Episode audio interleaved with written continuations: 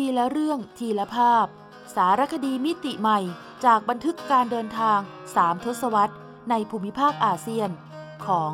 ธีรภาพโลหิตกุล อ่านโดย สมปองดวงสวัย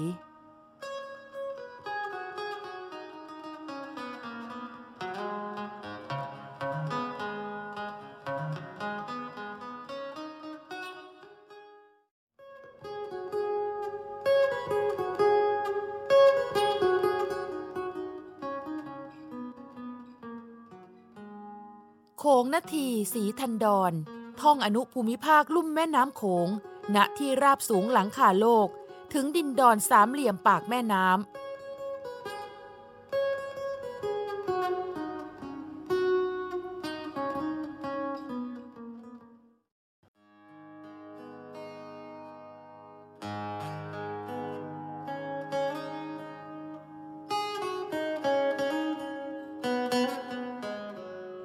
มานแห่งการสมานฉัน พุทธ ผีพราม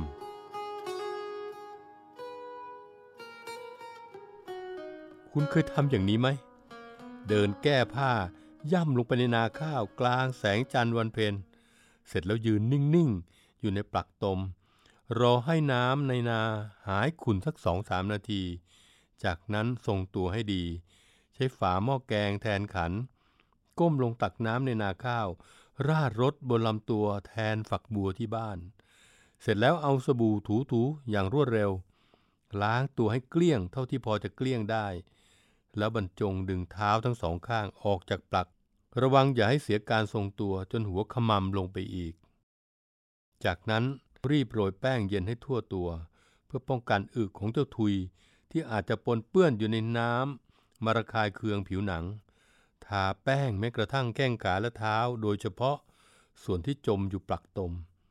ซึ่งบัดนี้มีผื่นขึ้นทันตาเห็น เป็นอันเสร็จขั้นตอนการอาบน้ำที่พิสดารที่สุดเท่าที่เคยอาบมา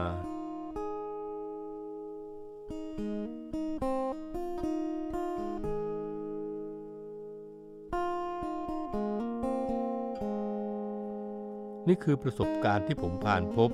บนเส้นทางหมายเลข 13 ในดินแดนลาวใต้ ช่วงระหว่างแขวงจำปาสักกับชายแดนลาวกัมพูชา วันนั้นผมและคณะถ่ายทำสารคดีกำลังเดินทางไปแก่งน้ำตกกลางลำน้ำโขงที่เรียกกันว่า คอนพระเพ็ง หรือในแองการาแห่งเอเชีย แต่ไปไม่ทันถึงก็ต้องสะดุดกลางทาง เพราะเกิดมีรถขนไม้จากเขมร มาตกลมขวางถนนหมายเลข 13 เสียสนิท ทั้งไม้แปรรูป และไม้สูงเทกระจาดระเนระนาด เราเลยต้องปักเต็นท์นอนในป่าข้างทาง และอาศัยนาข้าวชาวบ้าน เป็นที่อาบน้ำสบายใจ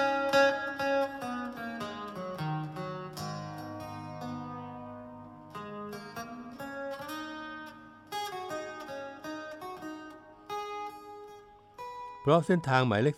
13 เป็นถนนที่สร้างมาตั้งแต่ฝรั่งเศส ปกครองลาวเมื่อร้อยปีก่อน จากนั้นสงครามอินโดจีนก็ทำให้ถนนสายนี้ไม่ได้รับการบูรณะเลย แต่นั่นคือเหตุการณ์เมื่อราวสองทศวรรษก่อน ปัจจุบันเส้นทางหมายเลข 13 ได้รับการบูรณะอย่างดี จนทำให้การเดินทางจากเมืองปากเซ ศูนย์กลาง แขวงจำปาสัก ไปแก่งน้ำตกคอนพระเพ็ง ซึ่งเคยกินเวลาครึ่งค่อนวัน แถมเสี่ยงต่อการติดรถขนไม้ตกหล่มขวางถนน เหลือเบ็ดเสร็จไม่เกินสามชั่วโมงทำให้เส้นทางนี้กลายเป็นเส้นทางยุทธศาสตร์ ในการพัฒนาลาวใต้ เพราะไม่เพียงเป็นเส้นทางสู่แหล่งธรรมชาติที่ยิ่งใหญ่ คือแก่งน้ำตกหลีผีและคอนพระเพงแต่ยังเป็นเส้นทางสู่ปราสาทวัดภูโบราณสถานศิลปะเขมรอันทรงคุณค่า อายุเก่าแก่กว่า 1,200 ปีอีกด้วย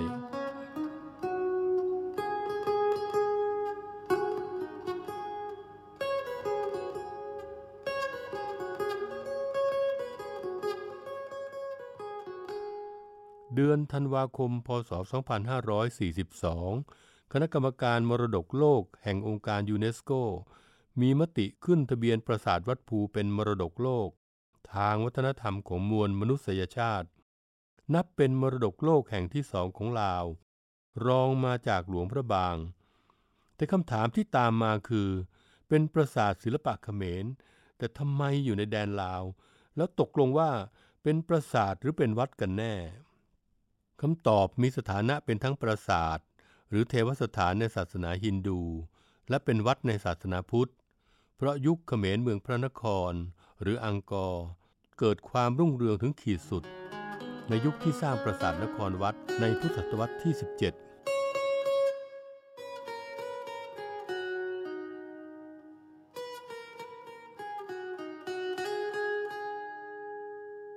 ชนชาติเขมรเคยแบ่งเป็นสองอาณาจักร คือเจนละบกและเจนละน้ำ บริเวณที่ตั้งปราสาทวัดภู คืออดีตศูนย์กลางของอาณาจักรเจนละบก เมื่อราว 1,300 ปีก่อน ห่วงยามที่ศาสนาฮินดูลัทธิไสวานิกายกำลังมีอิทธิพลในดินแดนนี้ ลัทธิไสวานิกาย ยกย่องพระศิวะเป็นเทพสูงสุด และบูชาศิวลึงเป็นรูปเคารพ แทนองค์ศิวเทพ บรรพชนเขมรจึงสร้างปราสาทวัดภู ณบริเวณภูเขาที่มีรูปร่างคล้ายศิวลึง เรียกกันว่า ลึงขบันพศในขณะที่ชาวลาว มองเห็นภูลูกนี้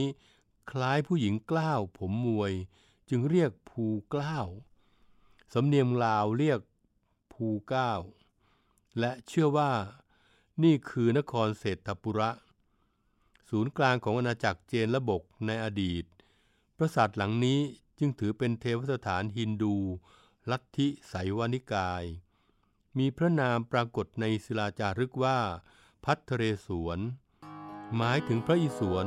หรือพระศิวะอันประเสริฐ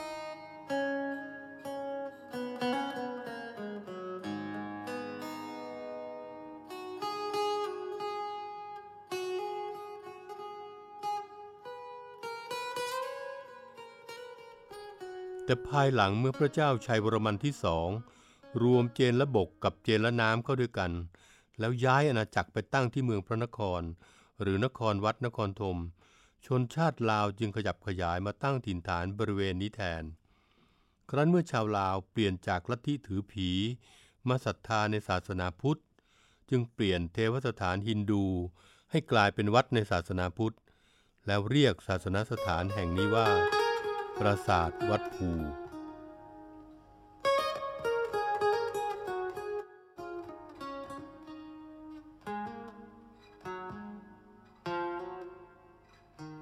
บริเวณปรางประธานที่เคยประดิษฐานรูปเคารพศิวลึง จึงถูกแทนที่ด้วยพระพุทธรูป แต่กระนั้นก็ยังหลงเหลือร่องรอยเทวสถานฮินดู คือภาพแกะสลักรูปพระศิวะ พระพรหมพระนารายนางอับสร และทวารบาลอันตรการตา รวมทั้งก้อนหินที่แกะสลักเป็นรูปจระเข้เท่าขนาดตัวจริง โดยที่คนสามารถลงไปนอนได้ เชื่อกันว่าเป็นที่บูชายันคนหรือสัตว์เป็นๆเพื่อนำเลือดไปเส้นสังเวยเจ้าแม่กาลี หรือพระศรีอุมาเทวี ชายาของพระศิวะในภาคดุร้าย แต่ก็มีข้อสันนิษฐานอื่นที่ตีความว่า ก้อนหินรูปจระเข้นี้ อาจเป็นรูปเคารพของชนพื้นเมืองเดิม อาทิ ชาวขมุ หรือขาและชาวละเวนละแว ที่เคยถูกชนชาติเขมรใช้เป็นแรงงานสร้างปราสาทวัดภูนั่นเองโดยมีหลักฐานว่า แม่น้ำโขงในอดีต เคยมีจระเข้ชุกชุม ชนพื้นเมืองเดิมเกรงกลัวจระเข้จึงนับถือจระเข้เป็นเทพเจ้า ครั้นเมื่อสร้างเทวสถานให้ชนชาติเขมรแล้ว จึงขอพระบรมราชานุญาตจากกษัตริย์เขมร สร้างรูปเคารพจระเข้ไว้กราบไหว้บูชาด้วยก็เป็นไปได้เช่นกัน จึงไม่น่าแปลกใจที่นักโบราณคดี จะยกย่องปราสาทวัดภู เป็นวิมานแห่งการสวรรค์ฉัน ความเชื่อที่แตกต่างกันสามลัทธิ คือพุทธ ผีและพราหมณ์ หรือฮินดู ให้อยู่รวมกันได้อย่างสงบงาม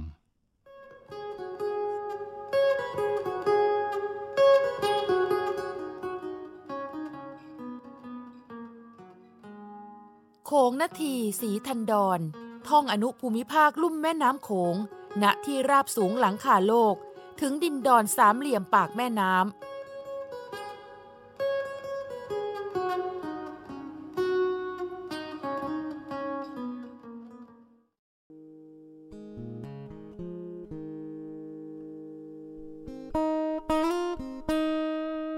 ตาดผาส้วม ชื่อนั้นสำคัญชะไหน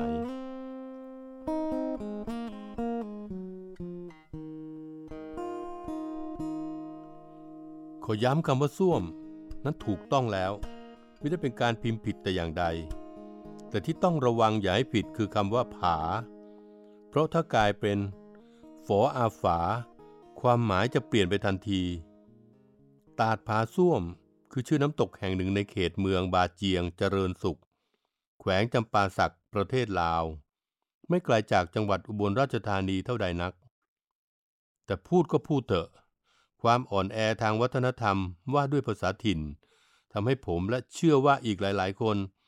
ไม่กล้าเอ่ยชื่อน้ำตกนี้เมื่อแรกได้ยิน จนกว่าจะได้ไปเห็นกับตาได้ยินกับหู รับรู้ด้วยใจถึงที่มาที่ไปว่า เหตุไฉนถึงต้องตาดผาส้วม แต่สิ่งที่จะต้องปลดเปลื้องออกจากใจเสียก่อน คือความรู้สึกหมิ่นแคลนคนอีสาน คนลาว ภาษาอีสาน ภาษาลาว และเปิดใจให้กว้าง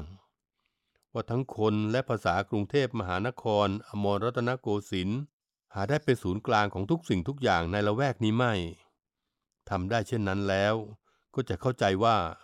ส้วมไม่ได้แปลว่าที่ถ่ายอุจจาระปัสสาวะอย่างเดียว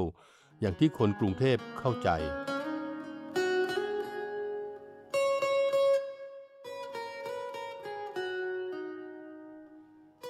จากพจนานุกรมภาษาถิ่นภาคตะวันออกเฉียงเหนือ โดยสำนักงานคณะกรรมการวัฒนธรรมแห่งชาติ ส้วมยังหมายถึงห้องนอน ห้องที่กั้นไว้สำหรับลูกสาวลูกเขยโดยเฉพาะ ส่วนตาดแปลว่า ลานหินเป็นชั้นๆ รวมความแล้ว น้ำตกตาดผาส้วม จึงหมายถึงน้ำตกที่มีลักษณะเป็นผาหิน รูปร่างคล้ายห้องหอของคู่บ่าวสาว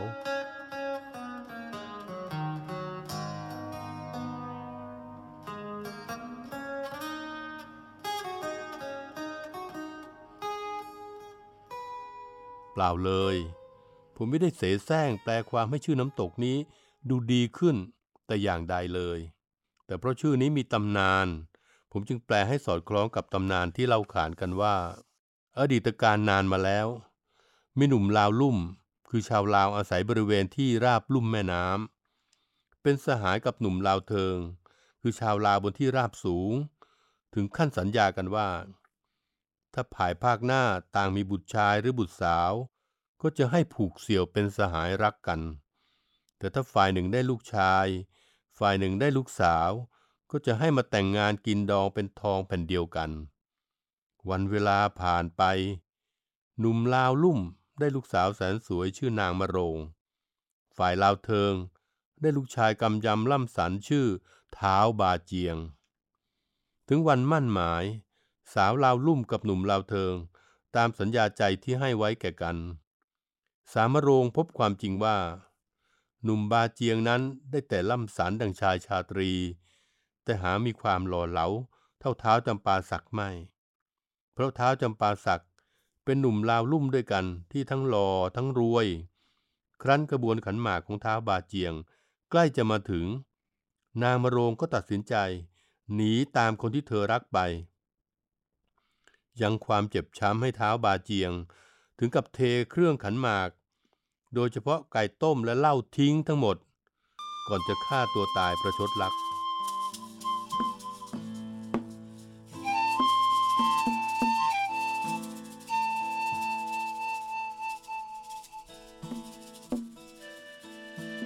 ลาวตอนล่าง โดยผู้ช่วยศาสตราจารย์ สุภชัย สิงห์ยบุตรและคณะ โศกนาฏกรรมสาวลาวลุ่มกับหนุ่มลาวเทิง ทิ้งร่องรอยไว้ที่ชื่อภูเขาลูกต่างๆ ในเมืองปากเซ แขวงจำปาสัก คือภูมะโรง ภูบาเจียง ภูกองไก่ และภูสาเล่า กับอีกหนึ่งน้ำตกคือตาดผาส้วม เพราะเชื่อกันว่า นี่คือเรือนหอที่เท้าบาเจียง สร้างไว้รอความรักจากนางมะโรง อยู่ในเขตเมืองบาเจียงเจริญสุข ถิ่นฐานของเท้าบาเจียงตามตำนาน ซึ่งยากยิ่งที่จะเข้าใจว่า น้ำตกจะเป็นเรือนหอได้อย่างไร หากไม่ได้ไปสัมผัสด้วยตาตนเอง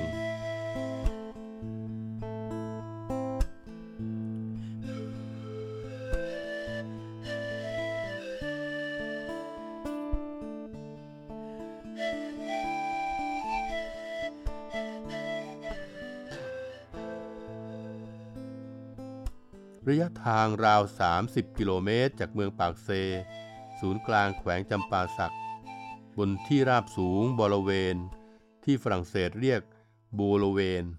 ถิ่นที่อยู่ของชนเผ่าอันหลากหลาย ที่เรียกรวมว่าลาวเทิง เช่น ละแว ละเวน กระตู้ ระแด กุย หรือกวย คือเผ่าเดียวกับชาวกุยนักเลี้ยงช้าง แห่งลุ่มน้ำมูลของไทย แต่ที่โดดเด่นเห็นจะเป็นชาวละเวน จึงเชื่อกันว่า ชื่อบอละเวน มาจากบ่อนละเวน หรือถิ่นที่อยู่ของชาวละเวน ไม่น่าจะเป็นโบโลเวนที่ฝรั่งเศสมาเรียกเสียจนหรูหราตามใจปากตนเอง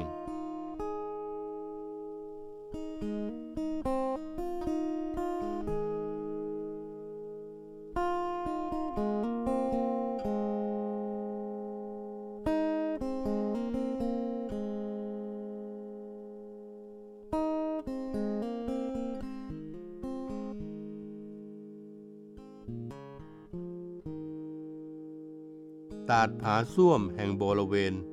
ไม่ใช่น้ำตกที่มีขนาดใหญ่มโหระทึก เท่าเหวนรก หรือทีลอซูของไทย แต่สิ่งที่น่าประหลาดใจชนิดหาดูที่ไหนไม่ได้ คือหน้าผาหินที่รองรับน้ำตก อันไหลหลังพร่างพรูนั้น มีลักษณะเป็นเสาหินขนาดใหญ่ เรียงกันเป็นระเบียบดังมีสถาปนิกมาจัดวาง คุณลาวมองเหมือนเป็นส้วม คือห้องที่กั้นไว้สำหรับคู่บ่าวสาว จึงเชื่อว่านี่คือ เรือนหอของเท้าวบาเจียง อันเป็นที่มาของนามตาดผาส้วม ที่คนไม่รู้มักตะขิดตะขวงจะพูด หรือไม่ก็พูดแล้วตามด้วยเสียงหัวเราะ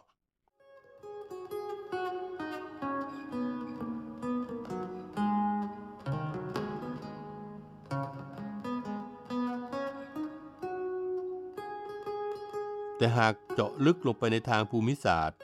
นี่คือบทเรียนทางธรณีวิทยาชิ้นเยี่ยม เพราะเมื่อพลิกหนังสือ ภูมิลักษ์ประเทศไทย ที่จุฬาลงกรณ์มหาวิทยาลัยจัดพิมพ์ ในปี 2534 จึงเข้าใจว่า เสาหินนั้นคือ แท่งหินบาซอลแบบเดียวกับที่พบที่วัดแสนตุ่มอำเภอเขาสมิง จังหวัดตราด จัดเป็นหินอัคคนี หรือหินภูเขาไฟ เกิดจากลาวาที่เย็นตัวลง แล้วมีการหดตัว จึงเกิดรอยแยกเป็นแท่งหินหกเหลี่ยมวางตัวอย่างเป็นระเบียบ ชนิดที่น่าอัศจรรย์ใจในความยิ่งใหญ่ของศิลปินธรรมชาติ หินบาซอลมักพบในพื้นที่ที่เคยเป็นภูเขาไฟมาก่อน ซึ่งนั่นก็คือคุณสมบัติของที่ราบสูงบริเวณที่ฝรั่งเศสให้ความสนใจ เพราะอุดมสมบูรณ์ด้วยดินภูเขาไฟ อันเหมาะแก่การปลูกพืชเศรษฐกิจยิ่งนัก จึงไม่น่าแปลกใจ ที่กาแฟปากซอง จากที่ราบสูงบริเวณจะมีชื่อเสียงในหมู่แฟนพันธ์แท้กาแฟโลก ยังไม่นับชาและผลหมากรากไม้สารพัดที่ส่งไปจำหน่ายตามหัวเมืองใหญ่ของลาว ในขณะที่ตาดผาส้วม อาจเพิ่งเปิดโฉมให้โลกประจักษ์เมื่อไม่นานมานี้ ทั้งยังเป็นตัวอย่างหนึ่งที่สะท้อนว่าลาวยังมีอัญมณีน้ำงามทางธรรมชาติ ซุกซ่อนอยู่มาก นอกเหนือจากมรดกทางวัฒนธรรม ที่ยูเนสโกยกย่องแล้วว่า เป็นมรดกโลกคือเมืองหลวงพระบาง และปราสาทวัดภูจำปาสัก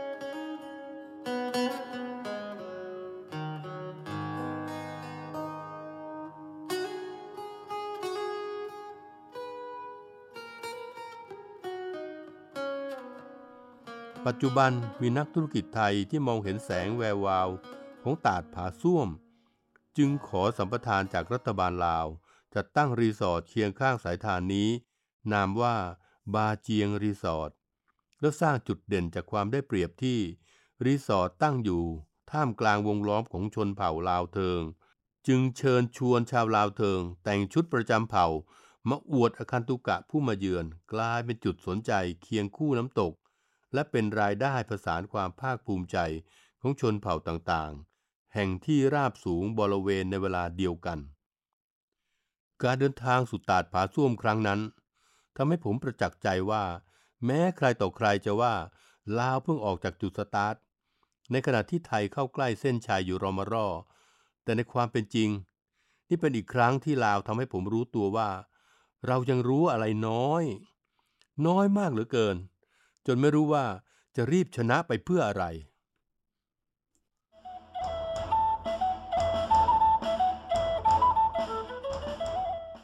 ซอกแซกอาเซียน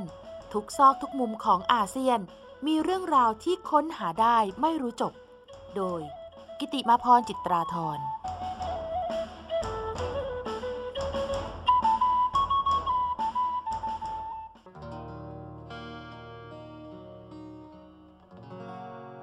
ผีเสื้อ ตำนานรักไทยดำ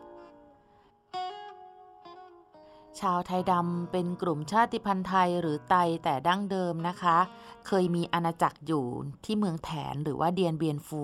ปัจจุบันเป็นชนกลุ่มน้อยในประเทศเวียดนาม และมีชาวไทยดำอีกกลุ่มหนึ่งค่ะ ที่อพยพย้ายถิ่นมาอยู่ในประเทศไทย แถบจังหวัดเพชรบุรี ราชบุรี เป็นที่รู้จักกันในนาม ชาวไทยทรงดำหรือลาวโซ่งค่ะ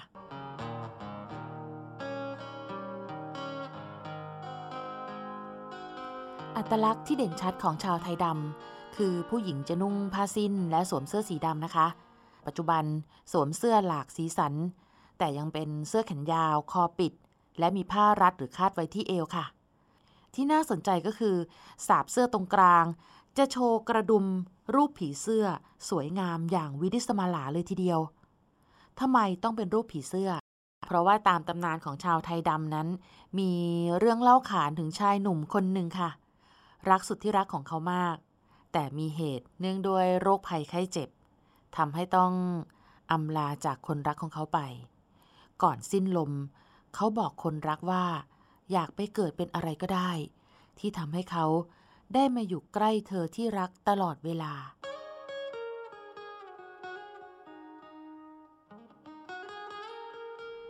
ปรากฏว่า ชายหนุ่มไปเกิดเป็นผีเสื้อ สาวคนรักชาวไทยดำจึงทำกระดุมเสื้อเป็นรูปผีเสื้อ เพื่อชายที่เธอรัก ได้อยู่แนบเนากายใจเธอเป็นนิรันดร์ค่ะ